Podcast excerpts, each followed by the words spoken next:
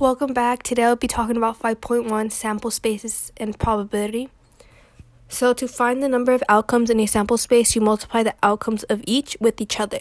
So, let's say a coin has two sides, so it has two possible outcomes, and a die has six sides, which has uh, six possible outcomes.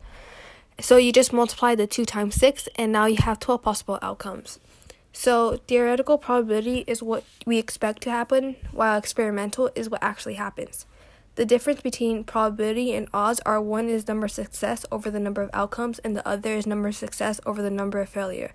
So that's those are just the formulas. So to find the number of odds, let's say you have a spinning wheel. There's uh, four different colors, so there's four possible outcomes. And if you spin once, you only have the possibility of landing on one. So now your odds are 1 over 3 because the other three color- colors are the possibility of not landing on that one color.